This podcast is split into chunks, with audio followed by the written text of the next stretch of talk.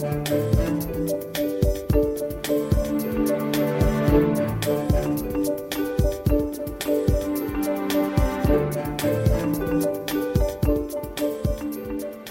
Bodziuk, dzień dobry. To jest program Szczerze o Pieniądzach. W studiu gość Cezary Kaźmierczak, prezes Związku Przedsiębiorców i Pracodawców. Dzień dobry, panie prezesie. Dzień dobry.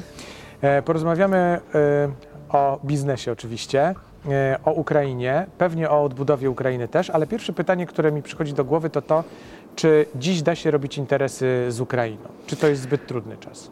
No, z całą pewnością no, to y, dzieje się w tej chwili to, co się nie mogło zadziać od 30 lat, czyli jakaś, mimo że ze sobą sąsiadujemy, e, w tej chwili ten handel polsko-ukraiński e, no to rozwija się na bardzo dużą skalę.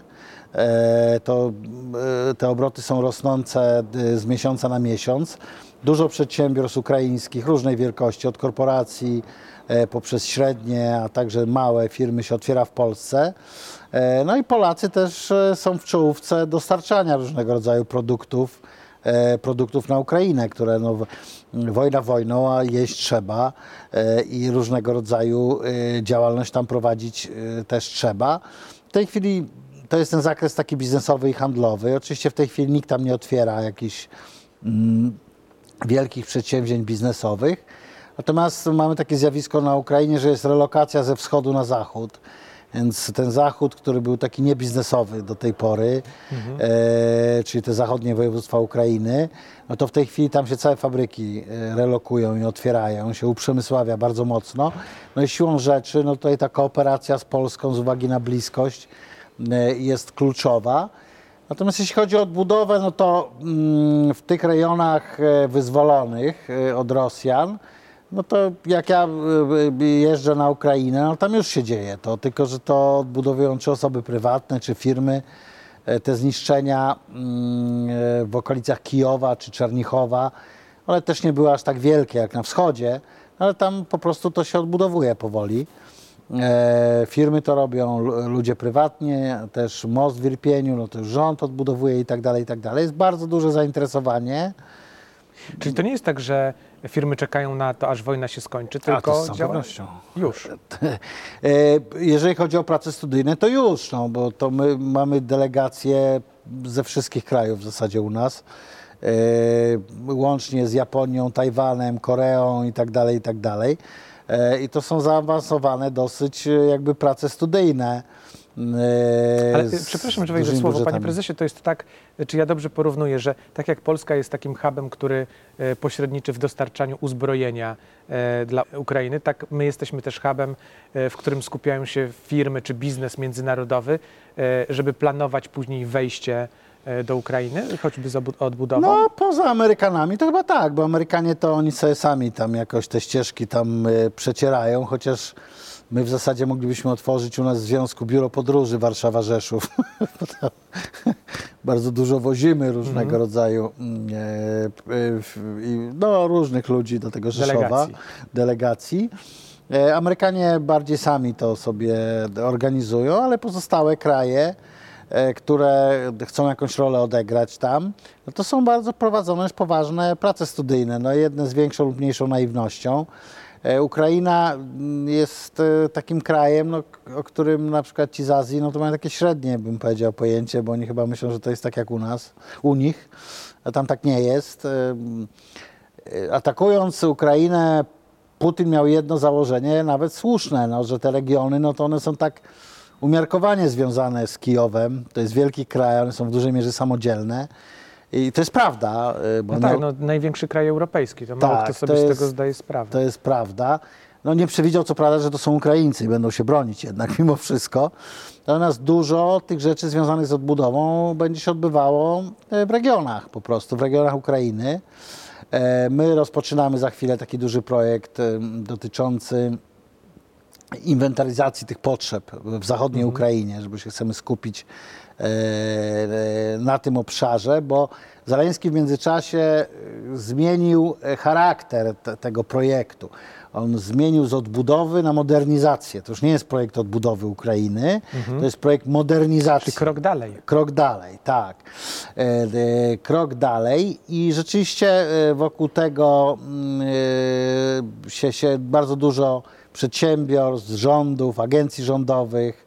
E, Wokół tego się kręci. I myślę, że Polska ma tu bardzo, bardzo duże szanse, o ile e, wypracujemy realistyczne do tego podejście. No bo jak będziemy się zachowywać w Iraku, że nam się należy i będziemy czekać, aż nam ktoś coś da, e, no to stanie się to, co się stało w Iraku. To znaczy nie, niewiele dostaniemy. Tak? Wydaje mi się, że realistyczne podejście w mojej ocenie to jest kilka, nie wiem, dwa, cztery wielkie projekty infrastrukturalne, które myślę, że nasz pan prezydent jest w stanie je załatwić z panem prezydentem Zaleńskim z uwagi na Relacje e, bliskie, tak. unikalne relacje, które posiada e, i, i, i- to jest dobrze.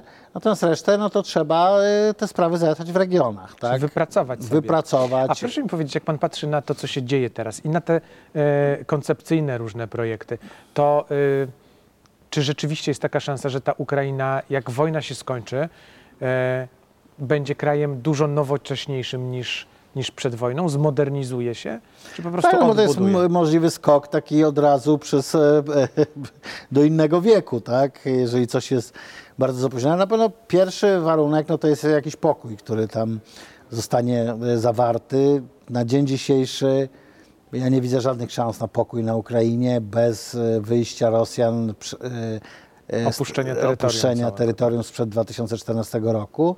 Obojętnie kto to zap- zaproponuje, to przestanie być, nie wiem, kimkolwiek na Ukrainie. To jest w tej chwili nie, niemożliwe. No, pierwsze to jest pokój, drugie to jest kwestia uporania się z problemami, które ten kraj ma od lat. E, Główny problem to jest problem korupcji i oligarchii.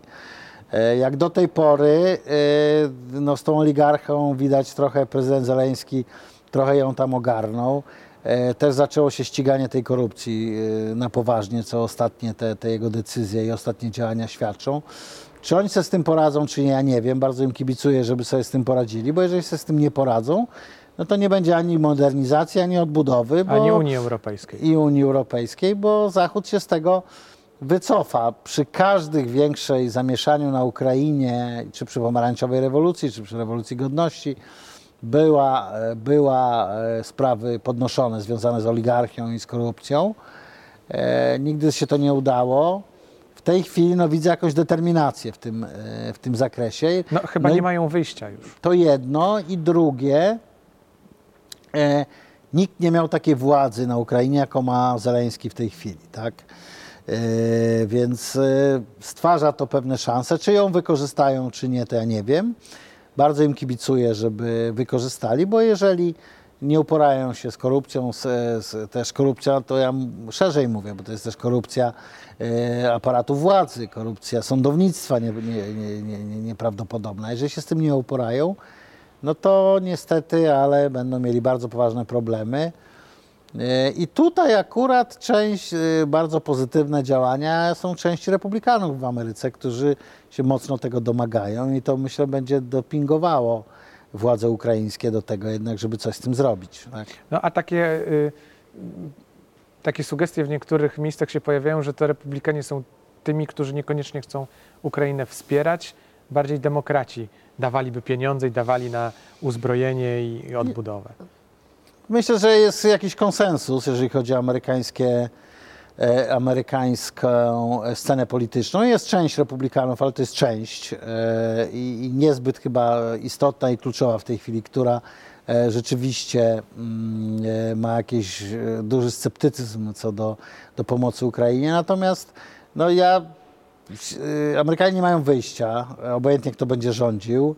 E, Tyle w to włożyli pieniędzy, tyle zainwestowali, że trudno im by było e, nagle powiedzieć, że, Że koniec że, że koniec.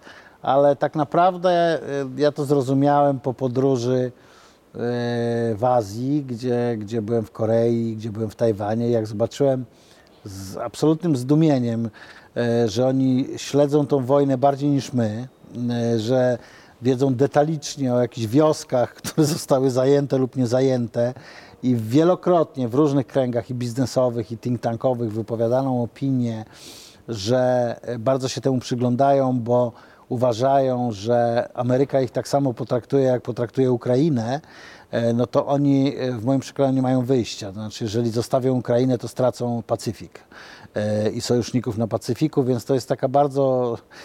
Bardziej globalna nie, nie rzecz miałem, niż e, się Nie miałem wydaje. przed tą wizytą tej perspektywy, tak? E, natomiast tutaj oni są trochę no, bez wyjścia. Jeżeli chcą być mocarstwem, to nie mogą, nie mogą tej Ukrainy zostawić. E, I myślę, że republikanie, jak dojdą do władzy, to będą się zachowywać podobnie. Wracając trochę na nasze lokalne podwórko, myśli pan, że my jesteśmy skazani e, na to, żeby z Ukrainą współpracować ze względu na tę bliskość, na te połączenia, które powstały? Nawet jak skończy się wojna, to już tu się nic nie zmieni?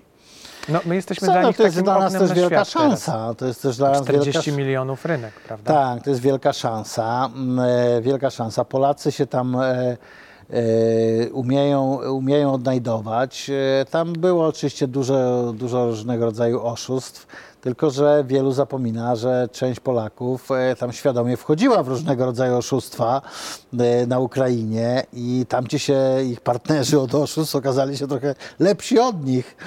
E, Bo z tego co ja wiem, to te biznesy, które tam były w miarę normalnie prowadzone, to nie tam może nie każdy miał sukces, ale nie było jakichś tam jakichś strasznych rzeczy. No to jest ta skala, no jak na, na, e, na to, że jesteśmy sąsiadami, była niewielka, tak? W porównaniu chociażby do Niemiec, to to jest trochę inna historia, ale mi się wydaje, że Tutaj e, zobaczymy, jak będzie szły te sprawy akcesyjne, ale i tak już Ukraina ma wiele przywilejów. Zobaczymy, czy się rozpoczną negocjacje na jesieni akcesyjne. E, natomiast no, ta granica się będzie coraz bardziej otwierać. Oni część tych rzeczy już zrobili, które, e, które, mm, No, które szefowa Komisji Europejskiej nawet im ostatnio gratulowała postępów. tak, część tych rzeczy e, zrobili.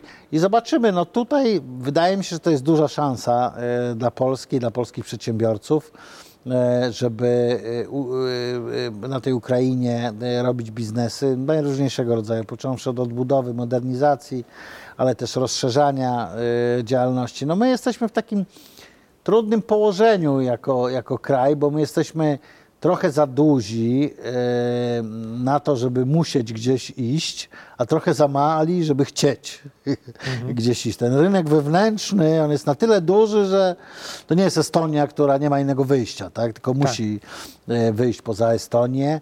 E, I nie, nie mamy też takiej e, mm, e, świadomości imperialnej, takiej, która, która kiedyś u nas była, chociaż jeszcze przed wojną na Ukrainie rozmawiałem, jechałem samochodem z takim dziennikarzem i ukraińskim i coś tam rozmawialiśmy. I on w pewnym momencie powiedział coś takiego, mówi, no nie jest łatwo e, mieć państwo pomiędzy dwoma takimi krajami imperialnymi. A ja mówię, a jakimi? No Rosją i Polską. Także on nas postrzegał jako jeden z dwóch krajów imperialnych, które gnębią. e, Gne, e, Ale teraz chyba to postrzeganie się zmieniło. nie, nie, ale Prawda? postrzeganie Polski na Ukrainie to jest, e, to jest w ogóle jakiś fenomen zupełny, prezydenta naszego też i tak dalej. No, a i to tak dalej. ułatwia relacje biznesowe? O, z całą pewnością, z całą pewnością jest bardzo duża sympatia. Mm, e, natomiast no, biznes jest biznes, tak? No tak, na końcu E, trzeba zarobić. Na pewno y, i to powinni polscy politycy i wszyscy y, Polakom powtarzać, żeby nie popełnić błędów z Iraku, tak? No tak, Czy walczyć o swoje, darmo, tak. nikt nam nic nie da, bo jesteśmy fajni, mili i ładni. Trzeba walczyć o swoje, trzeba tak samo zabiegać o swoje interesy, jak wszędzie indziej na świecie. A czy my dla Ukrainy, teraz mi tak przyszło do głowy, może się taka analogia pojawić tutaj, że my będziemy dla Ukrainy po części takim państwem czy takim podmiotem, jakim dla nas przez lata ostatnie e, są Niemcy? No, z całą pewnością to, e, to, może w ten sposób, e, to może w ten sposób działać. No, tam jednak Polacy czy Polscy mogą poszukiwać tańszej siły roboczej, tańszego wytworzenia różnego rodzaju produktów. Także tutaj to jest olbrzymia szansa też kooperacji takiej. My robiliśmy w Lwowie taką konferencję i tam te koncepcje, mm, koncepcje na przykład wspólnej działalności, takiej ekspansji żywnościowej, poza Unią Europejską, bo w Unii Europejskiej konkurujemy i będziemy konkurować i to się nie dogadamy, ale na przykład w Afryce, czy w Azji, czy, w czy w innych miejscach, gdzie jeszcze nie ma tej takiej dużej obecności polskiej czy ukraińskiej, to możemy e, razem, e, że tak powiem, czynić cuda. No, oni mają wielką produkcję, my mamy dobrze zorganizowane przetwórstwo e, i też pewne umiejętności handlowe. Jesteśmy w Unii Europejskiej i tutaj trzeba po prostu łączyć siły e, i tam się rozpychać. I w Azji razem można to robić i myślę, że takie e, wspólne przedsięwzięcia polsko-ukraińskie będą powstawać. No, razem, no to już jest ponad 80 milionów społeczeństwa, no to jednak potężna siła i moce spore. No, na pewno, to już jest. No tutaj też to się nie spotyka, no to, to trzeba szczerze sobie powiedzieć, z sympatią niektórych krajów Europ- europejskich, No że bo to się. wiadomo o co chodzi. E, No tak, no jak zawsze wiadomo, że chodzi o pieniądze i o y, taki power polityczny, a on się troszkę tutaj zaczyna na wschód Przesuwać. E, przesuwać tak? Y, Więc... A myśli pan, skoro już na ten temat weszliśmy, bo czasami na ten temat rozmawiam, e, to, to- jest ciekawy wątek. Sądzi pan, że Niemcy, Francja widzą to zagrożenie, że jeżeli tutaj będzie Polska, Ukraina, trochę Skandynawii, bo blisko e, nam do nich, poza tym oni rozumieją sytuację sąsiedzką, jeśli chodzi o Rosjan, Europa Środkowa, e, to cały ten blok będzie taką skuteczną przeciwwagą, albo nawet więcej będzie ważył niż Francja i Niemcy w Unii. To trudne, bo się- póki co przewaga ekonomiczna e, te, tego bogatego zachodu dziś tak. jest e, znacząca i miażdżąca, natomiast oni są bardzo zazdrośni. E, My toczymy boje w Brukseli z różnymi mm, regulacjami, które suflują firmy niemieckie e, czy, czy, czy francuskie. Nawet to bardzo drobne rzeczy to, to potrafią się bić jako niepodległość i tu na pewno będą temu prze, przeciwdziałać. No, ten koncept niemiecki, czyli no, zarządzanie Europą poprzez stanie węglowodory z Rosji, upadł, tak? No, dlatego oni tak się, trudno im się z tym pogodzić, się tak szarpią, ale oni nie są w stanie tego na razie emocjonalnie i te- i intelektualnie zaakceptować, co widać po ich zachowaniach, ale też zachowaniach w Brukseli mamy biura, widzimy jak oni się tam e, e, zachowują. Będą się musieli z tym pogodzić. E, I tu na pewno ta równowaga będzie następowała, szczególnie jeżeli Ukraina wygra wojnę i w jakiejś mierze, czy jako kraj stowarzyszony, czy wręcz jako członek, trudno to powiedzieć, e, będzie w tej Unii Europejskiej obecna, to ten środek ciężkości trochę na wschód się przesunie. To jeszcze jedno pytanie na koniec mam, bo tak e, przyszło mi do głowy to e, pytanie wtedy, kiedy pan wspomniał o tym, że do tego Rzeszowa tak ciągle jeździcie. E, jak pan patrzy na Rzeszów dzisiaj? Bo to miasto, ono, mało kto wiedział o tym, ono się szybko rozwijało jeszcze przed wojną, jeśli chodziło o uczelnie i nie tylko, i o perspektywy wzrostu w przyszłości e, i o prze, e, wzrost e, liczby ludności mieszkającej. A jak dzisiaj? Czy to, to jest miasto, które może stać się, czy stało się już takim jednym z ważniejszych miast w Polsce, ale naprawdę ważnych. Nie mówię w pierwszej piętnastce, tylko tak. No, jeżeli chodzi o ten konflikt, no to miasto jest kluczowe, tak? I lotnisko, i miasto. Tamtędy cała pomoc, e, miasto chronione przez baterię patriotów i wojsko amerykańskie.